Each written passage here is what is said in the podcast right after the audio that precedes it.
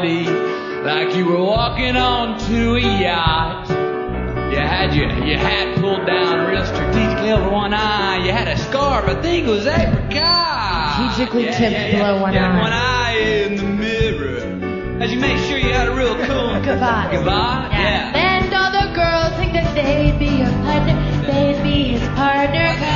Which no, I I dig that casual thing, like like beginning it just right in the I middle of the think like you know this is the Patreon, you know, so Yeah, yeah, yeah. like people already know who we are if they're like Yeah. subscribing and like also like I think it's funny when on like podcasts when they make a big production and introducing the guests because I'm like I've read the description, like I know who. It's, yeah, like, yeah, that's that's a thing. Yeah. There's like for, for for certain instances, you're like, yeah, this is like we have to put some pop and circumstance behind it. But with other yeah. with other productions, you're like, yeah, let's make it as casual as possible. And this this is as casual as it can be. We're talking Matthew McConaughey. This is the Matthew McConaughey series, so why not be as like casual as possible? It's? A series finale.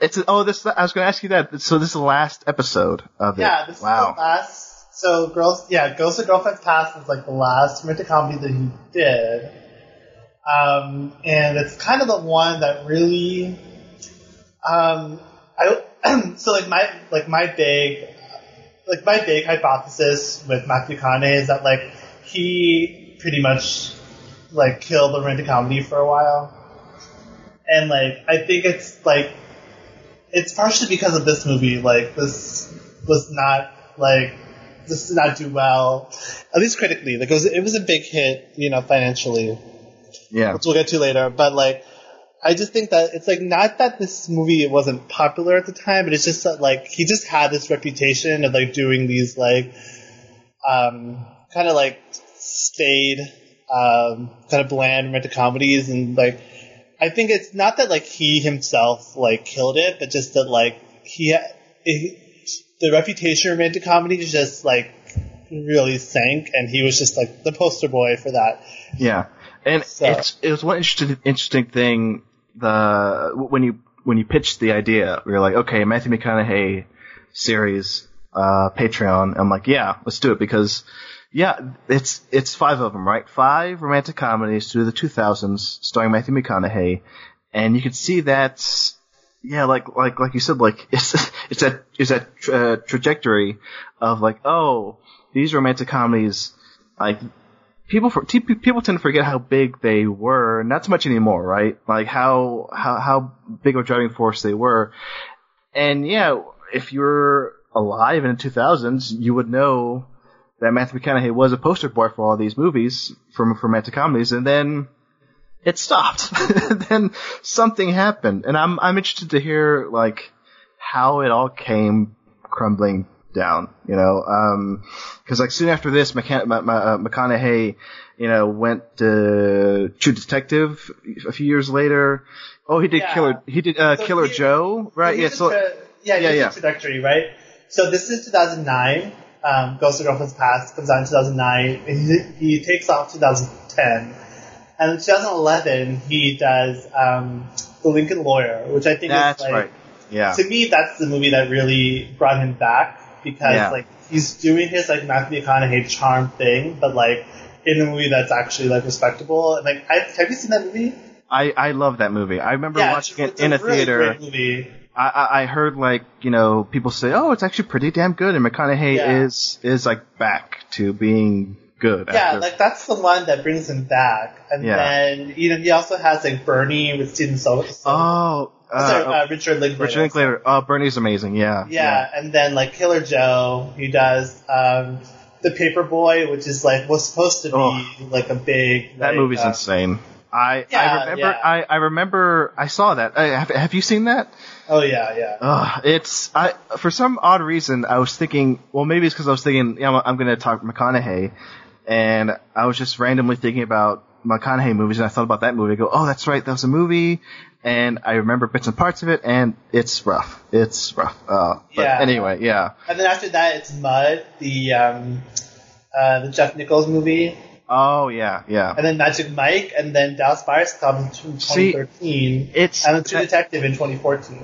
it's it's incredible because the the his 2000s weren't as prestigious as his 2010s, Right. and it's it's it's a, it's a it's a stract it's, But stark here's contrast. The, I mean, here's the funny thing, right? So, True Detective is 2014, and like he wins the Oscar that year, and like he pretty much wins it not only for Dallas Buyers Club but for True Detective, because like that Yeah. movie- that that series came out like right in the middle of Oscar voting period. Yeah, yeah, And then he does Interstellar in 2014, like in the fall. And then the McConaissance is pretty much over after that because he has like the Sea of Trees, Free State of Jones, um, Gold, The Dark Tower, White Boy Rick. Like these movies are not No. hitting. Like, I mean, he has a hit because he did he did a voice in the movie Sing. He's in Kubo and the Two String and the Two Strings. Oh boy, that's right. Um, but like those are voice roles, and like I, I feel like he doesn't get enough flack for Kubo on the Two Strings because he plays a samurai, and I feel like people like that movie, so they kind of excuse the whitewashing. But like, I think it's pretty egregious. no, yeah. um, I, I love that but movie, yeah, but the- the, yeah, the whitewashing is is uh, Yeah, and we It's- forgot it's- the it's Wolf of Wall Street too. That's right. Uh, a brief uh, uh, moment in that. Brief role, but like very memorable. I mean, the whole like chest beating thing, right? Like that's like iconic. Yeah, and uh, and apparently he he improvised that like that. He he brought that to set like that. That was his technique to get into character. And Scorsese was like, "Hey, why don't you do that on camera and have and we'll, and we'll write it in." I mean, And, that's uh, crazy. I mean, yeah. I, it's it's crazy but believable. Yeah, you know, I I- I should mention I live in Austin, and I should I should talk about the McConaughey Austin connection. Oh Um, yeah, for sure. and there's one reason why I wanted to talk McConaughey on one of these episodes. But yeah, like he he lives down here, he hangs around here, and I have heard the stories about him just being Matthew McConaughey, like his persona on screen. You know, especially dazed and confused McConaughey, and like also McConaughey in this movie, Ghosts of Girlfriend's Past. That all right, all right, all right, guy. It's it's him. Like, Yeah. um, I was just talking to a friend of mine last week, and we were we were talking McConaughey. We were we were, talking like a, a celebrity encounters, um, and I was like, oh yeah, like I I've seen McConaughey once in my life, you know, living in Austin for nine years, Right. Um, which is insane to me because I I thought I would have run into him a lot more, but like I was like uh, coming out of silence. And he was like walking into a premiere of, of his movie. I forget what movie was coming out at the same time as Silence that year. I don't know, but like they had a, they had the premiere at the theater, and like I, that's the only time I saw him. And then she told a story, my friend, about how he was just shopping with his mom at like this like uh, uh, furniture warehouse, and he was barefoot. And I was like, okay, yeah, that sounds like McConaughey. And then I heard like another story about from someone else years ago saying like they had this house party. It went to like 2 a.m. and then Matthew McConaughey showed up with, with, with, with bongos and just hung around and smoked all night. And, uh, it seems like one of those like w- wild, you know, rumor mill stories that like it, uh, uh, that you, you believe because hey, yeah, it's hard not to believe that. right. Yeah, I mean, like I, um, I, I feel like the Matthew McConaughey persona is kind of the reason why his career just like went down the drain in the 2000s because like I feel like he hadn't been able to like capitalize on it in the way he does in like Wolf of Wall Street and Mud and even like The Beach Bum, which I haven't seen and don't really care to, but like it seems like it seems like the perfect kind of movie for him to like weaponize his persona. Yeah. Uh, Yeah. You've seen it, right? Uh, the Beach Bum? Yeah. It's it's it's all right. I mean, I think he's really good in it. The movie Yeah. itself, it's it's fine. It's fine. I don't Right. love it as much as other people do, but Right. um, yeah, like it's. I say it is hard to, like you say, like capitalize on that persona. And for the life of me, I don't know why it was Dallas Buyers Club that got him the Oscar. I mean, yeah, timing is is everything. I mean, True Detective, that's like one of his best roles ever, and it's it was on TV and it was on. I mean, TV. it's like I. Yeah. I think without True Detective, he probably gets nominated for the Oscar, but I don't think he wins it. Yeah, exactly. It, it's all about timing. Um, because I I have my problems with that movie, but Yeah, uh, oh but no, yeah, like sure. but but like him and Bernie, like him in like uh Killer Joe, Like, Magic Mike, like all those movies, like in that sweet spot in uh, between like 2011 and like 2015, like they're it's amazing stuff. and he's Yeah. just really going for it. Like these challenging roles uh, that uses his you know charisma, his persona. Uh, with directors that know how to use it, Steven Soderbergh, Richard Linklater, yeah, um, yeah. So again, um, I don't know why he hasn't like found his groove again. Maybe it'll take him a few years. Maybe th- this is just what this is just what happens in the in McConaughey career, Yeah. where he has dips, he has lows, then he has highs again. So yeah, we'll see. I, I'm sure he'll come back again and and find that groove. Yeah, I mean, like like I've been saying on this, you know, miniseries, that like as soon as he does a good movie and like works with a really good director, like he'll be right back, you know, in the you know the the peak of his career. Like it just will, it won't take him much to like come back. I think he's just made some choices that probably look better on paper than they were in you know execution. Yeah, exactly. Yeah.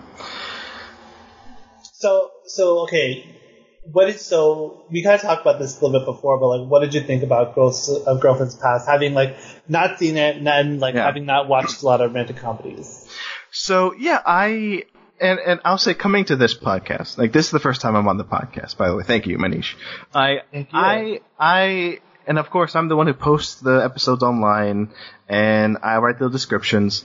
And of course, I'm always trying to fit myself into other people's podcasts. and I know, like, yeah, the, the the hook of your show is like, yeah, a guest would come on, recommend a rom- romantic comedy, and talk about it. And yeah, okay, I, I love the occasional romantic comedy. I'm not a, rom- a romantic comedy connoisseur. Um, and there are a few instances when your guest picked a movie I would have picked, like Broadcast News. Turns out a movie uh, I absolutely love. You know, I, 13 Going on 30. Also love that movie. Never Been Yeah. Kissed. You, you, you, you've talked about Never Been Kissed, right? Not yet, no. Not yet. Okay, so I just I just had that idea. It's like, oh, I love Never Been Kissed. Maybe that's one. So I'm always trying to think of one, or maybe like what if one comes up in conversation, like, oh, maybe that'll be the one.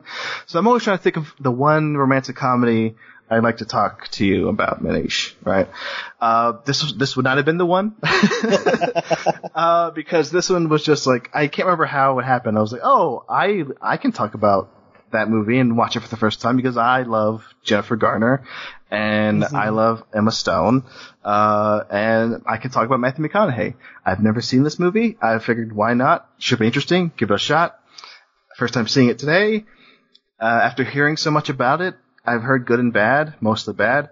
But then watching it today, I can say I really like it. I like this movie. I'm surprised as anybody to say this this movie touched me in a in a re- real way, and I was not expecting that. So yeah, that's my first impression from Ghosts of Girlfriend's Past. So yeah, I'm happy to talk about it now. Yeah, so like I saw this movie in the theater. Like I'm 100% sure that I did. I think uh 2009 I was in my uh it was probably the end of my sophomore year of college. And so like this is also like the height of my like Jennifer Garner phase. I mean, it's still going on, but like this is like the peak of it. Cause like Juno had just come out, like I was still watching Alias all the time, like oh yeah. I was like following her career and like I mean um like like our like my entire family like we love Jennifer Garner like she's kind of like our like family favorite like Hollywood celebrity Oh and like um and it's partially because of Alias. I mean it's like 100% because of Alias. Like we watched it as a family. And so like watching this movie back then like I agreed with you. Like I totally liked it a lot. Like I thought she was great and I thought it was a really fun romantic comedy, but then like over the years, like just hearing people kind of rag on it for ten years, I like rented it this week, this past weekend, thinking like, oh, I'm gonna hate it because like I was only like 20 then, like I had, you know, I didn't know what good movies were back then. I mean, so I was just like ready to just hate it, but I found myself really charmed by it again, and like I really liked, um, I really liked the premise and like the uh, con- like the concept of doing like a romantic comedy twist on a Christmas Carol without like making too much of a thing about it. You know what I mean? Like it felt like they kind of like just like used the basic premise, but it wasn't like there weren't too many like um gratuitous like references to a Christmas Carol, except for the end when like they do that whole like, "Hey boy, what day is it?" Yeah. Like that's whatever. That that's allowed. Yeah. Like it And- didn't feel like you know, like he wasn't named like um, Scrooge or whatever.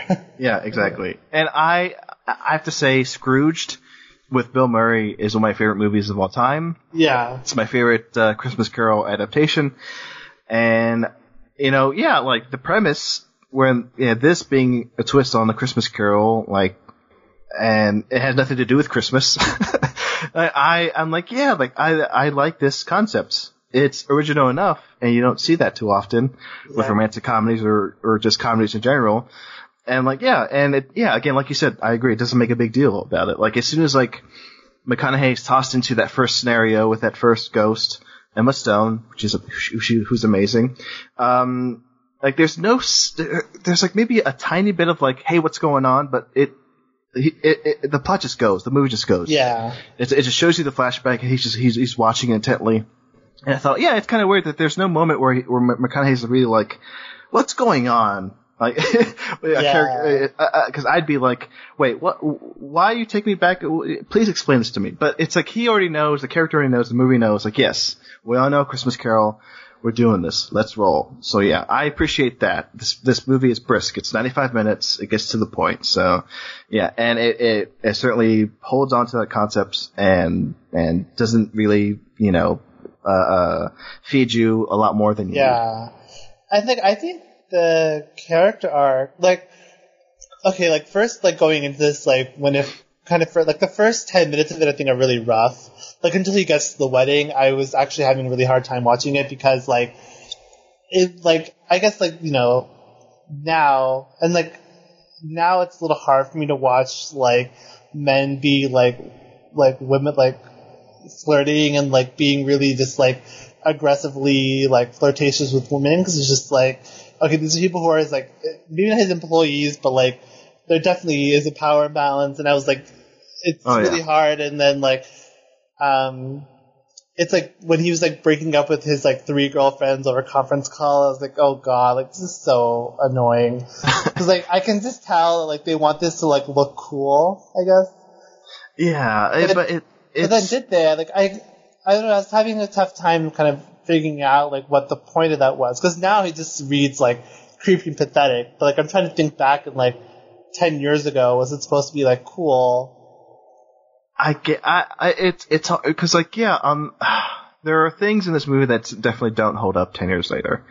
And uh, I, I guess I just tried to put myself in 2009, um, because, yeah, um, comedies, especially going back 10, 15 years ago, they don't hold up to scrutiny nowadays. And that's just, for me, that was just a layer of like, yeah, 10 years ago, like this was thought as, thought of as like being, you know, the, the top of like, uh, the goal of masculinity, having these three women, and like, wh- uh, uh, I can imagine the screenwriters are like, what's the coolest way a guy can dump three women at the same time in like 2009? Say, oh, Yeah. I chat, do it, do, do, do it through webcam.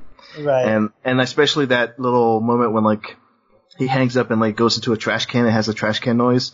It's like, yeah, that's, it's, again, it's like this quote unquote cool moments that makes him seem like, you know, the womanizer Well- that he's supposed to be. Like, yeah, it's, Yeah. it's, it's supposed to be glossy. It's supposed to be like, sure, whatever. So, so do you? I mean, I can't remember. You watched How I Met Your Mother, right? yes, yeah, I did. Yeah. So like I was actually thinking a lot about that show while watching this movie because like he's basically like a Barney Stinson type. yeah, yeah. And like I was thinking like, you know, with this being 2009, like that's the end of the I think the fourth season of How I Met Your So like that's when like that show was like really at like its most popular. Like I think like seasons like four to seven when when like How I Met Mother was like the most popular it had ever been yeah. and I was just thinking that like um, this show is basically doing the whole Barney. I'm sorry, the movie is basically doing the whole Barney Stinson arc in a span of an hour and a half, where it's like it starts out looking really cool and being like, oh yeah, like he seems like the um, just like yeah, like the like picture of like you know awesome masculinity, but then like once you get into like the real world and like talking to like ac- like other people, like his like like Matthew McConaughey's brother and the sister-in-law and like um, Jennifer Garner, and you start to be like, okay, yeah, like this is really pathetic. And then they show like Michael Douglas as his like dead uncle, and that's when it like really starts to hit. Like, okay, this is actually like really upsetting and like a really like horrible way to like live. Yeah, no, you yeah you don't get that until like for me it didn't hit until um that first one of those first flashbacks. I'm like, oh yeah, like the uh you actually see the heart of this character. Like, yeah, I didn't like. Yeah, you, you're not supposed to like Matthew McConaughey, obviously, in the beginning. and, and and you bringing up How I Met Your Mother makes me even more depressed with the ending of that show. I'm sorry. Uh, because like I, I forget, remind me, and folks who don't want to listen about, who, who don't care about How I Met Your Mother, just stop listening for the next 30 seconds. But I forget, how did Barney Stinson's arc end on that show, Manish?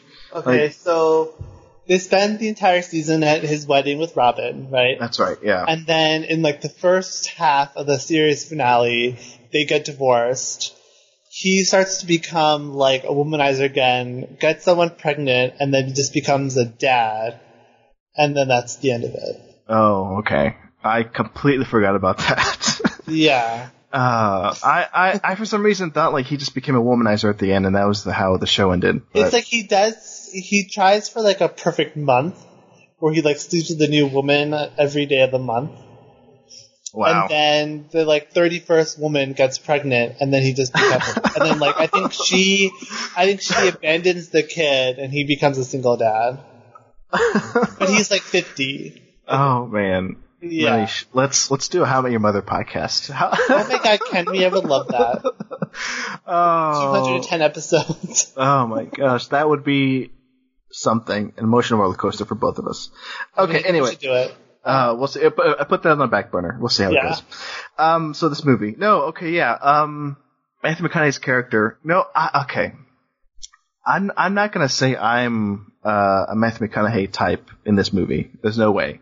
But that sense of like lost love of like um, you know your first love and how that sort of changes how you see love from then on in. Like yeah, I I that's that's a powerful moment and and his origin as like a womanizer with the help of uh, Michael Douglas' character.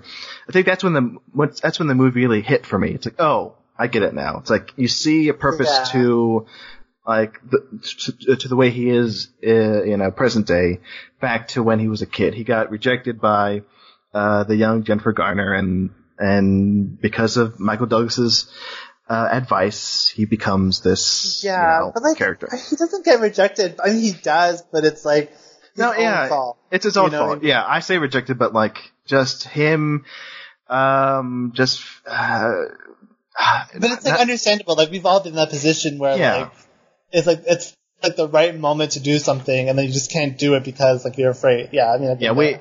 we've all been there I've you know I'm still there. But no story it's, my life.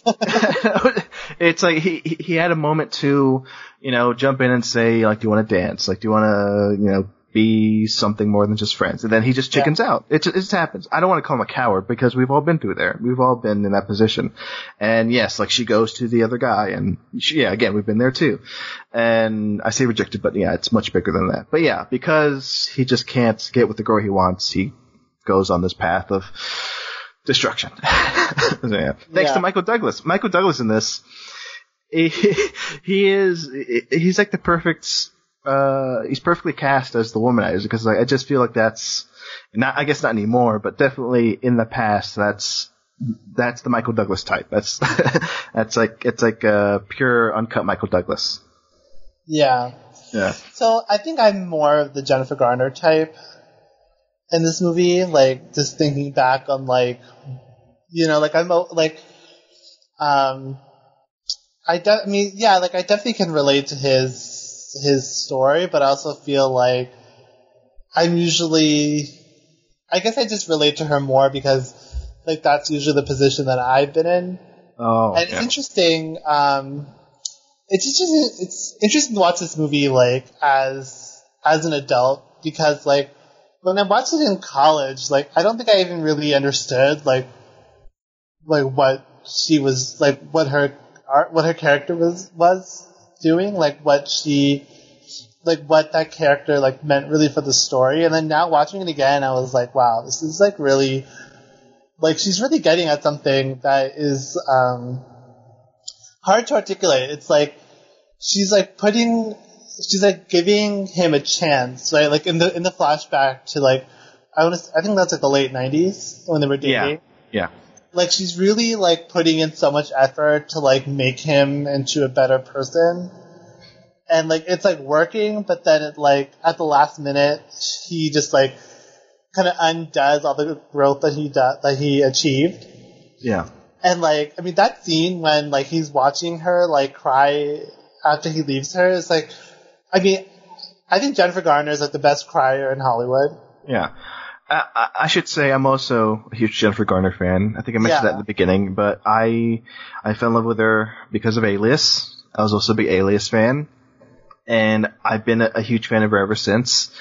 And I can't believe I didn't watch this movie back then because I was trying to consume as much Jennifer Garner as humanly possible back I mean, then. it's really like, I mean, 13 going on 30 and Juno, I think are probably her best like performances, but like, yeah, this movie is such a, it's such a good role for her, even though like, yeah, she's kind of just like the love interest and like she, um, is like only really defined by like his, her relationship to him, but I think that she's like doing a lot, like she's like really funny and she gets to, sh- I mean, yeah, like she's a great crier, she's such a good face for like, like you just tell like what her emotions are just by like her face, like she's a lot like Laura Dern in that way, and that like, Yeah.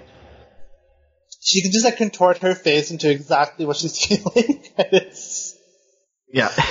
it's, pretty exciting. it's it's a it's that undeniable face acting that she does that Yeah, I, that should yeah. have won her like many Emmys, an Oscar by now. Come on, but yeah. and okay, you relate to Jennifer Garner's character, and I again I, I unfortunately relate to Matthew McConaughey's character, but I see Garner's character's viewpoint, especially when like and this is another line that got me.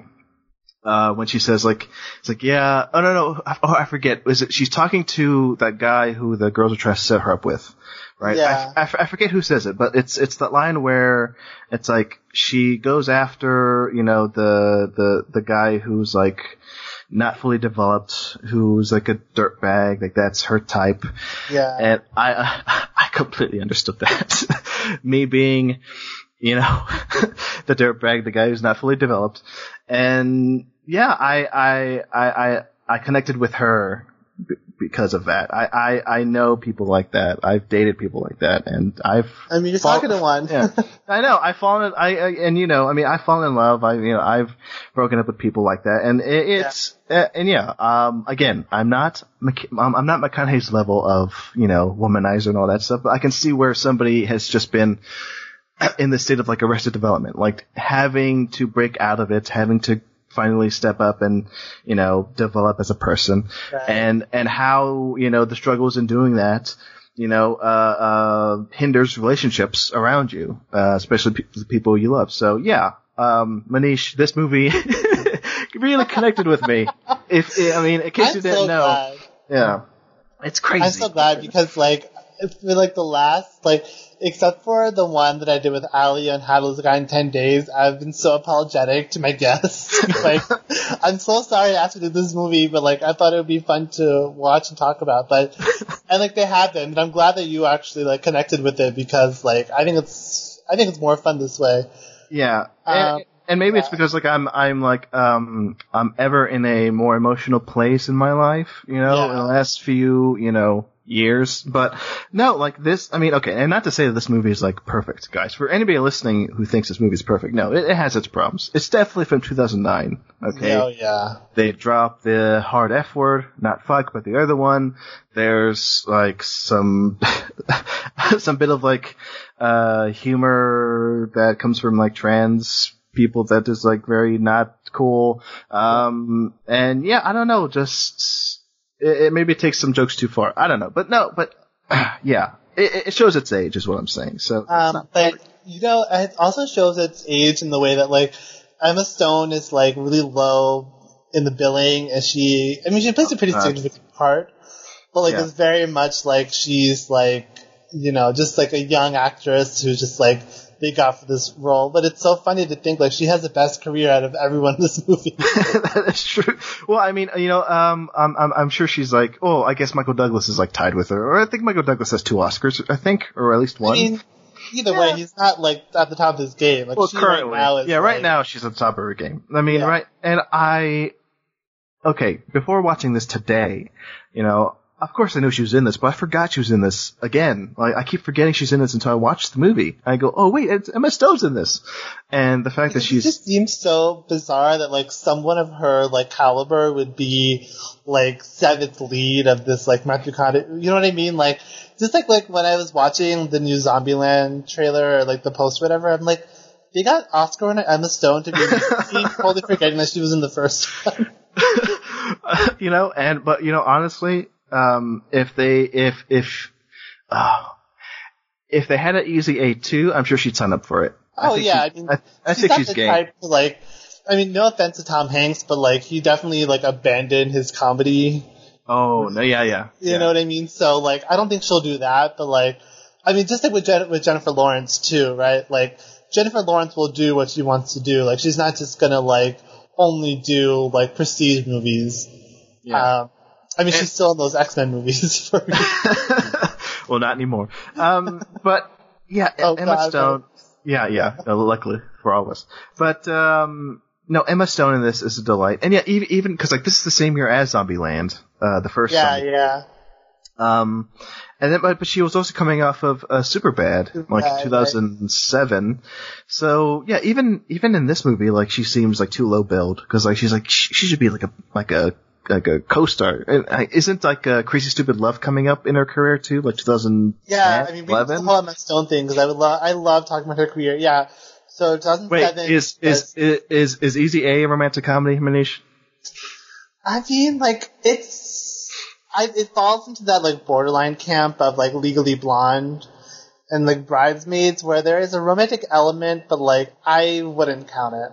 Okay, yeah. Like, Anyway, I wouldn't count Super Bad or like book smart as romantic comedies either. You know.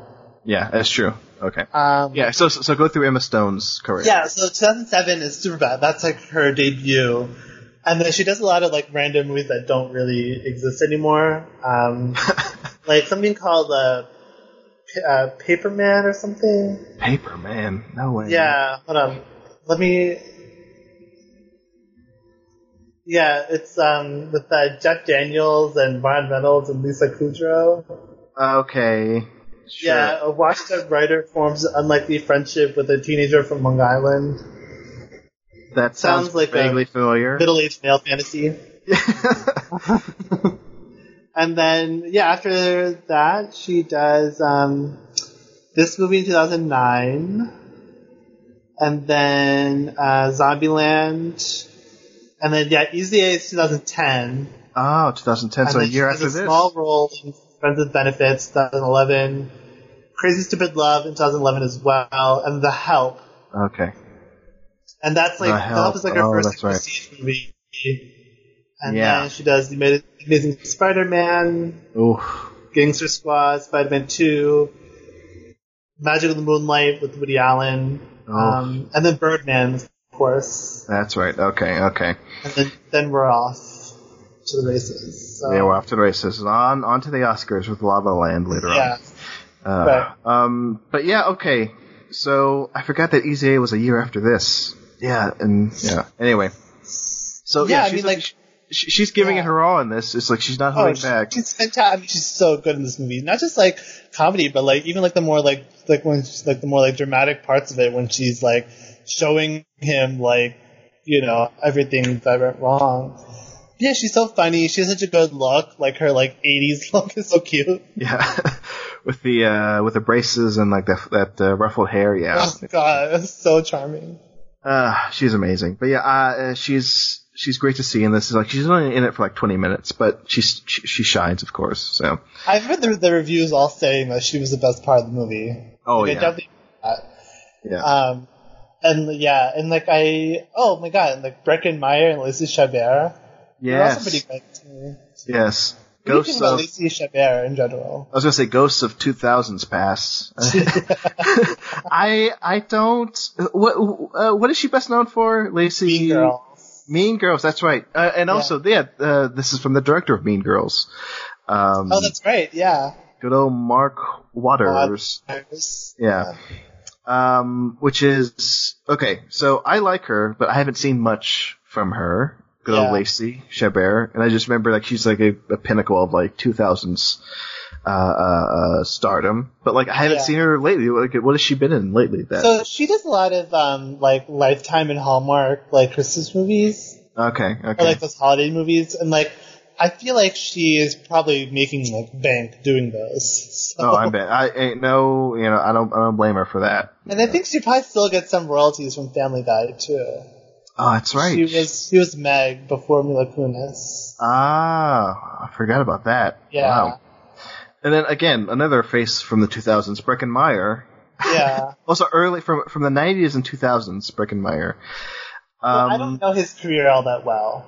Um, No, I'm looking up right now. I mean, he's he does the is he, like, occasional. road trip or That's right. Yeah, he uh his most known, Or known Euro for roles. Yeah, Road Trip, Rat Race, Clueless, and Garfield the movie.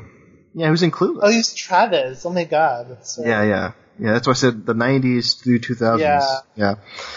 But yeah, I, I like him. I, I like all these these actors in this movie. It's a pretty Um, well cast movie. it's a well-cast movie. like Noureen DeWulf, who I, I I know I've seen her in a lot of stuff. She's always playing like that kind of like you know assistant character. Yeah, exactly. And It's like Daniel Sunjata, who is like he's like a Broadway guy that I've seen on stage. Um, uh, Michael Douglas, like I really don't have much to say about him. I mean, he's kind of just like there. Like I don't really, I don't really know like why he had to be a ghost in the movie. I, I guess because he's like, uh, according to Christmas Carol lore, he's like the one guy who's supposed to be the guy who's like, "Hey, careful with your life, son." But then at the end of the movie, they kind of um, negate all that by him being like a playboy again as a ghost. So I don't know. I, I, I liked him in the movie because like he's just playing kind of himself in like the in like the 80s and 70s. Like that's yeah, yeah, yeah. yeah. But yeah, other than that, like he's, I don't, I don't think you needed him as a character. You know, he didn't really push things along too much. He didn't need to be there, but I don't know. Uh, to me, Jennifer Garner is like the one force in the movie that's really pushing him towards anything. You know, uh, uh, the, the the the Michael Douglas character doesn't do that much as his present ghost form. Yeah. Yeah. I mean, like I could honestly talk about Jennifer Garner all, all day. Um, because like I feel I feel kind of bad. Like, I mean, like I've been saying with like all these like with the three other you know McConaughey rom com heroines, like they're all so good in this kind of movie, and I just wish that their like movies were better. Yeah. Like I like this movie a lot, but like there's so much about it that's so dated and like icky. oh uh, yeah. And I mean, so, yeah, Yeah, and it's like it's as much as I liked it, as much as I connected with it, it is a lot of fluff. It is. Yeah. It's yeah. Um, and yeah, I I think I'm on the same boat as you as saying Jennifer Garner deserves better here and her in her entire career. you know, life. it's what say again. Oh, her personal life. Her per- also, oh, let's not get started on her personal life. Jesus Christ. Oh, oh I, I also looked it up. In the same year that, that this came out, The Invention of Lying came out. I remember seeing that. Oh, Uh, with um Uh, Ricky Gervais, right? Yeah. and Louis C.K. oh no. Okay. Two That's people I never want to see again. no, I'm happy with them both being gone. And then, hey, the year after that, uh, 2010, she did Valentine's Day. Uh, I've never seen that. I I don't. definitely want to do a miniseries on Garry Marshall's. Oh holiday- yeah, with, yeah, like yeah. Valentine's Day, New Year's Eve, and Mother's Day. That's a hell of a trilogy right there. I mean, better than Lord of the Rings, in my opinion. oh, okay. Manish, I for, totally forgot this. And sorry, listeners, because I'm an idiot. And again, I said I, I didn't I did not have many kind things to say about Dallas Buyers Club, but I forgot that Jennifer Garner was in Dallas Buyers Club. yeah, yeah. Yeah. You know Um, what's funny? Like, um, I always think about how surprising it is that she never got like an Oscar nomination for that movie. It's like she doesn't do much in the movie, but like, I mean, that movie got like a lot of Oscar nominations. I'm like surprised that she just didn't like get one, just like, like as like being like swept through with everything else. yeah. That movie I- won like three Oscars. yeah, it Like, did. two for acting, and I think it won uh, makeup. Yeah. Uh, she should have gotten one. Well, she got one for Juno, right? No, she did not. What? Oh, come on. What's going on here? I mean, she honestly should have won the Oscar. I don't remember who won that year, I don't 2007. know. I don't even want to look it up. Ugh. Um, no, but I have to look it up because. Uh, Yeah, yeah, yeah, yeah, yeah. You look it up. I'll, I'll go through these movies. Okay. I remember her in Draft Day, which again, it's another movie in which she's just there for. Uh, Kevin Costner's the lead, and Is about she an ex-wife in that? I think she's the t- daughter of Kevin Costner in it. No, she's too old to be his daughter. I mean, I to- hold on. she's just young enough to be his. Now I have to look this up. Hold on. Uh, I would no, be very surprised if she was the daughter. no. I mean, I think you might be right. I, I'm not gonna read this whole. I'm not gonna read through this whole synopsis, but okay, she might be. Okay, it doesn't say they're related. Maybe they're just romantically I- linked. yeah. I don't know. Okay. Anyway. it's pretty- okay. Okay. Tilda Swinton won from Michael Clayton. Okay, That- well, that's pretty good win. yeah, I, I love her in that And actually. then you have like Cate Blanchett for I'm Not There, which is a great nomination. yeah. Ruby Dee for American Gangster. Um, Saoirse Oh, okay. Ronan for Atonement. And Amy Oh, wow. Ryan for Gone Baby Gone. And that's a pretty good list. Yeah, it's a good list. I could I could probably do without Ruby Dee and put Jennifer Garner in there. Yeah, because Ruby Dee, I remember it being a, um, you know, not that she was bad in the movie, but one of those like, I don't remember her much in the movie, and they only gave her a nomination because she's one of those veteran actresses that showed up. Yeah, I mean she's been around forever. yeah, she's been like forever. um, that was, I think that's her only nomination. So I mean she deserves it. But like Yeah, yeah. It's in tough. terms of legacy, I think Jennifer Garner's role is more memorable. yeah, I think so. Um, but no, Jennifer Garner. I mean, okay, for me, it's Jennifer Garner, Emma Stone. Th- these two women in this movie make the movie for me. And McConaughey, okay, we haven't talked much about McConaughey's performance, right? I mean, this is a McConaughey podcast. I think he does. I forgot that he was in it. Uh, I think he does a. I think he. Again, going back to his persona, like he's channeling that to the nth degree in a lot of this movie. He has that long hair from Dazed and Confused, right? Yeah. uh, during a portion of this movie, and he's he's it's not like it's not like that he's just like going through the paces, but this role just seems like very easy for him. It's not until the uh, one of the last scenes of the movie where in or any any romantic comedy, like the speech he gives at the end to his brother's fiance about like what love means and like Right. uh like uh uh I, I don't know what I do my do with myself if like she left or died like I wouldn't be complete. She says she, she, he says all that to his brother's fiance and he he delivers it so well and it just it's just I think it's a good twist on he should be saying this to like Jennifer Garner, right? Right. Like this is a moment that you'd see, you know, the two romantic leads say to each other, but he's saying this to somebody else. So I like that aspect of it. I'm like, yeah, Yeah, that's pretty clever. I yeah. agree. And then, and then of course the toast he does at the end, where he's like, yeah, I've, this is what I've learned. You know, it's not about power, it's about love, blah blah blah. He does a, he, he's, that's a, it's a pretty well acted, you know, moment too. So he, Yeah, he has, he has his moments. Yeah, I mean, like he's charming enough in this movie, but I also just like couldn't find him that believable as like a human being. Like, even when like at like the, I just can't imagine anyone going to a wedding, even like regardless of what your thoughts are in marriage as like an institution. I don't see any rational adult going into a wedding being like, marriage is like that. You know what I mean? Like, I don't, I didn't find that believable, and like, I don't think he did enough to make it believable. Like, he didn't, like, he still seemed like, even if he's like this, like, um, insane womanizer who just like only cares about casual sex, which is, you know, still a valid thing for people to be interested in doing only, you know, but like, even like, I can't imagine even someone who is like as obsessed with casual sex going to a wedding and being like, don't get married. You know what I mean? Like, it's that, like, that to me does not seem believable, and like, he wasn't doing a character specific enough that I could, like, believe that I could be convinced that this is something that he would actually do. Like, he's been in, like, I don't know, like, social situations before where he, like, like, he should know how to act. Yeah.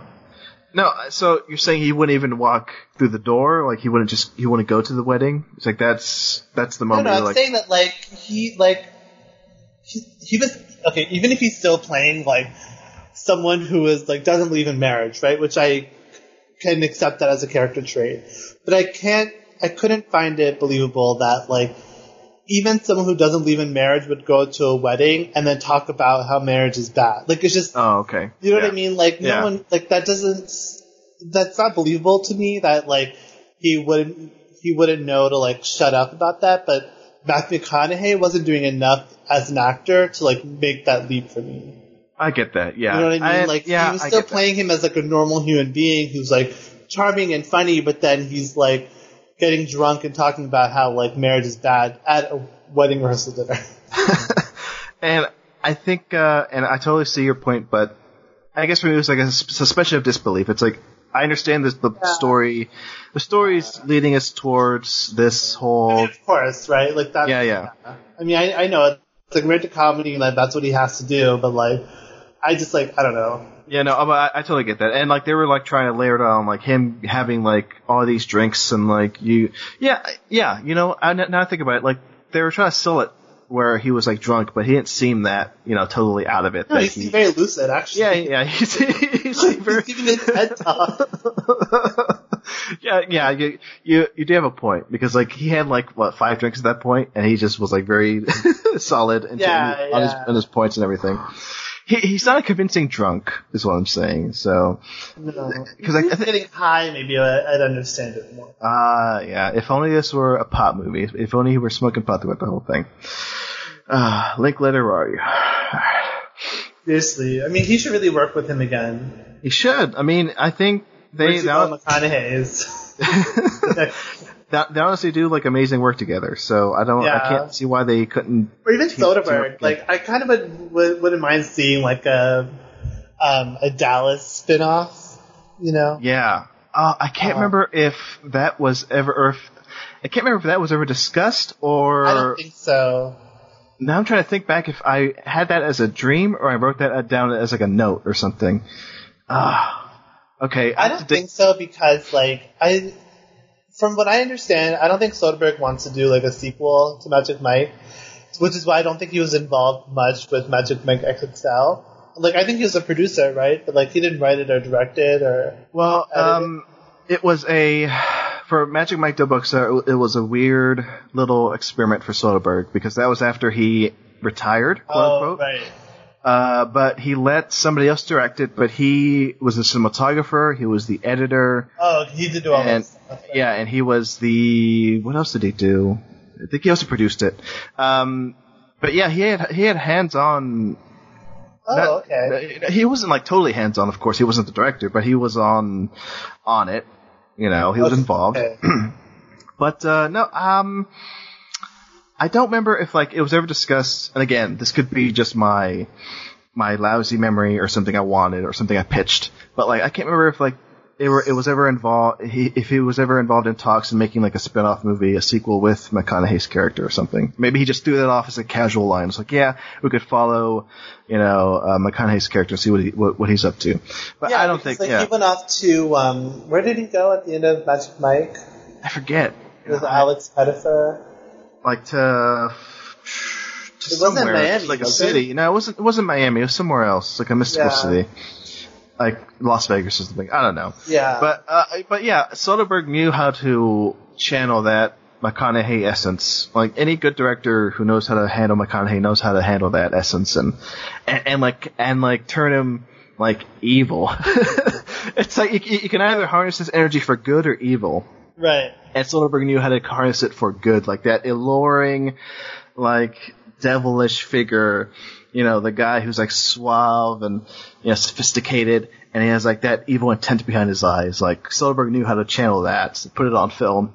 And like I mean, Soderbergh, like I mean, he's a like million times better director than Mark Waters well, yeah, or any of these guys who work, you know, in the 2000s period. And like honestly, although I I could see Matthew McConaughey doing like another romantic comedy with like with the Kate Hudson or Jennifer Garner now, because I think now romantic comedy would be a little more like thoughtful.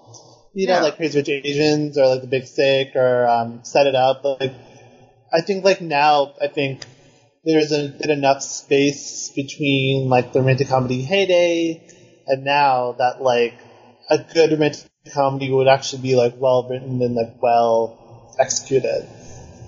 Yeah, So, like I I could see him working with like I mean none of these women that he's well Sarah Jessica Parker is like pretty active still, but like I mean Jennifer Lopez like you know she does movies here and there, but um like Jennifer Garner and Kate Hudson both don't do movies as much, but if they did, I wouldn't mind seeing them working with Matthew McConaughey again in like a romantic movie. Yeah, and of course I wouldn't put it past McConaughey to to, to you know do it again because like hey, I mean he did what f- five in the row, right? He did five within a span of eight years. Yeah, and that's saying something. I mean, he was drawn to doing these movies um, for a. Uh, at the end of all this, Manish, do you know the reason why? like he did these five movies? Like, is there like or, or something you happened upon? You know, maybe researching it, or just a, a, a hypothesis you have? Like, why did he do this?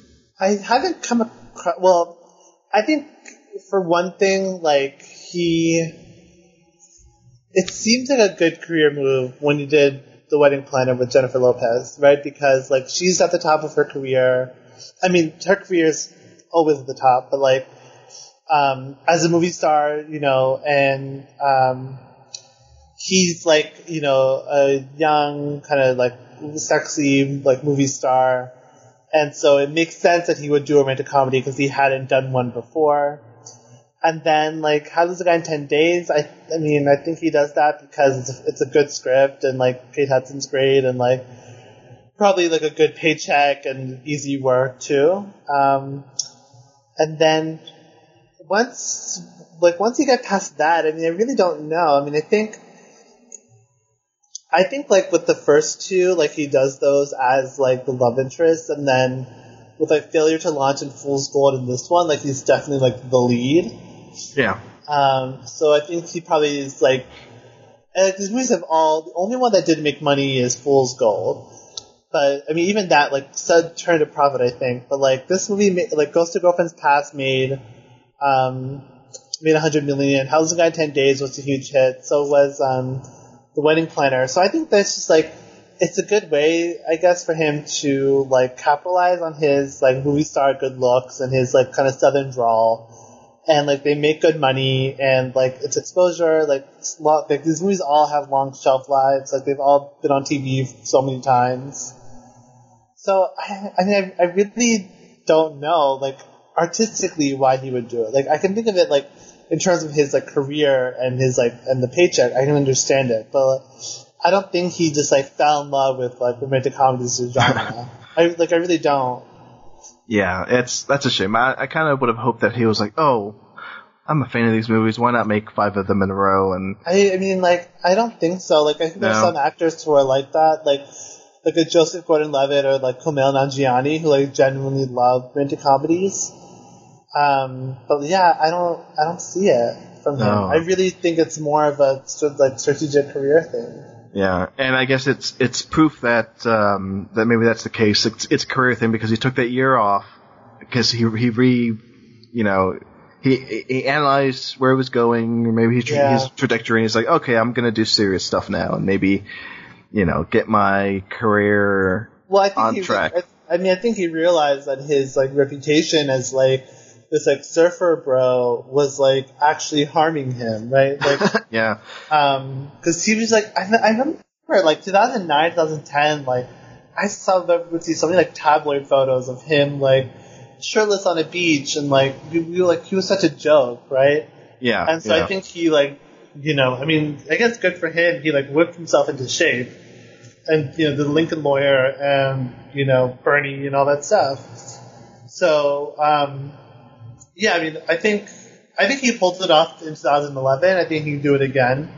So maybe he's thinking. I mean, maybe that's why he worked with Harmony Korine, who at least has like, you know, film, like film critic credit credibility. Yeah, yeah. I don't think he's there yet where he's back on top. You know, No. it, it, it takes like a movie like um like for me it was Killer Joe that would kind of turn Yeah. like turn my head. I'm like, oh, that's what Matthew McConaughey can do in Right. his career now. Like that's that's something to take notice of. So I don't think we're that at, at that point again in his career where I mean, I don't think so notice. either. But like, I mean, William Friedkin is definitely like, um, he's definitely like a Harmony Korine type where it's like people take notice of what he's doing, and so I think it's like you know if the beach bum can be like the jumping off point like Killer Joe was, then he just needs like a Jeff Nichols or a Linklater or Soderbergh, and he's right back there. Even Jean-Marc Vallée, I guess. Yeah. I mean, it's crazy that like no one in the Dallas Buyers Club worked with Jean-Marc Vallée again. uh, uh, I guess now he's like Reese's guy. But yeah, we we can have an entirely different discussion on that guy because yeah, like uh, Dallas Buyers Club is like a um, a weird movie in his filmography that I don't like, and everything else I do like about the guy. Except Yeah. Big Little, except Big Little Lies season two. That's another discussion too. But Yeah. like Wild and the first season of Big Little Lies, like he does some even stuff like there. Young Victoria, I like a lot. Yeah, yeah. Uh, Sharp But- Objects. I don't know if you ever watched that on HBO. But I have was- not. I need to see that. Yeah. but uh, but yeah. Um, again, yeah. I, I think I think maybe because of the beach bum, I think the beach bum is a clear sign of him saying, "Oh yeah, um, I I'm think it's time. Actor." I'm an actor again." Although the beach bum came out the same year as Serenity. Have you seen that, Manish? Uh, yes, I saw Serenity. Um, Jesus Christ. you know what's funny about Serenity though? Like, I can't really fault him for taking it. And same with Anne Hathaway or anyone, or you know, Djimon Hounsou or uh, is it Joel Edgerton or Jason Clarke? oh, those two are always in the same. I think it's Jason. It's Jason Clarke. Jason Clarke. Yeah. Yeah. I can't fault them for taking it because I think on paper that movie. Like I was telling, um, I was talking to one of my guests. I think it was on the Wedding Planner episode where like, I think on paper Serenity sounds great, and like I can see how that movie gets sold off the pitch because Yeah. it sounds really cool. But then once you like, once you put it to paper, I'm sure it sounds cool, and then once you actually film it, then I don't think you realize until then that it's not a good idea. yeah. maybe it's maybe Serenity is his uh, Ghost of Girlfriend's Past. Um, I mean, I hope so. it's like it's like his moment where he's like, "Oh, I've gone too far off the beaten path. Maybe Yeah, I should yeah. maybe I should come back around and refocus up and you know uh, maybe pick projects more suited to my uh, uh, personality." And yeah, so there you go. Um, can't wait for you to do an episode on Serenity because I'm sure that's a romantic comedy in your eyes, right, Manish? Uh, yeah. Between uh, Matthew McConaughey and a tuna fish. Tuna fish. oh It's man. basically how to catch a fish in 10 days. there you go. Uh, Marcelo, thank you so much for doing this. No, I thank you for inviting love to have you on a main feed episode. I can keep Never Been Kissed saved for you if you want. Yeah, you know, I, I threw that up because I honestly thought you had done that because it seems like oh an obvious choice, but no, well, it's okay, like come up as a lot of people's like second choice. really, yeah. Yeah. I, I, I'll tell you this about it. Um, I've only seen it once in a theater, back when it came out, but I remember it fondly. Uh, never been kissed. Um, and now I'm worried about watching it again, what, like 20 years later, and, and, and, and like not liking it at all. But I, hey, I have fun memories and, you know, we'll, we'll, we'll put a pin in that. You know, I'll, I'll come back around to it because as of, as of now, yeah, it, it seems to be, it seems to be like the one I choose.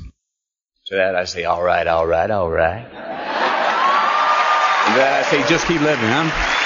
Thank you.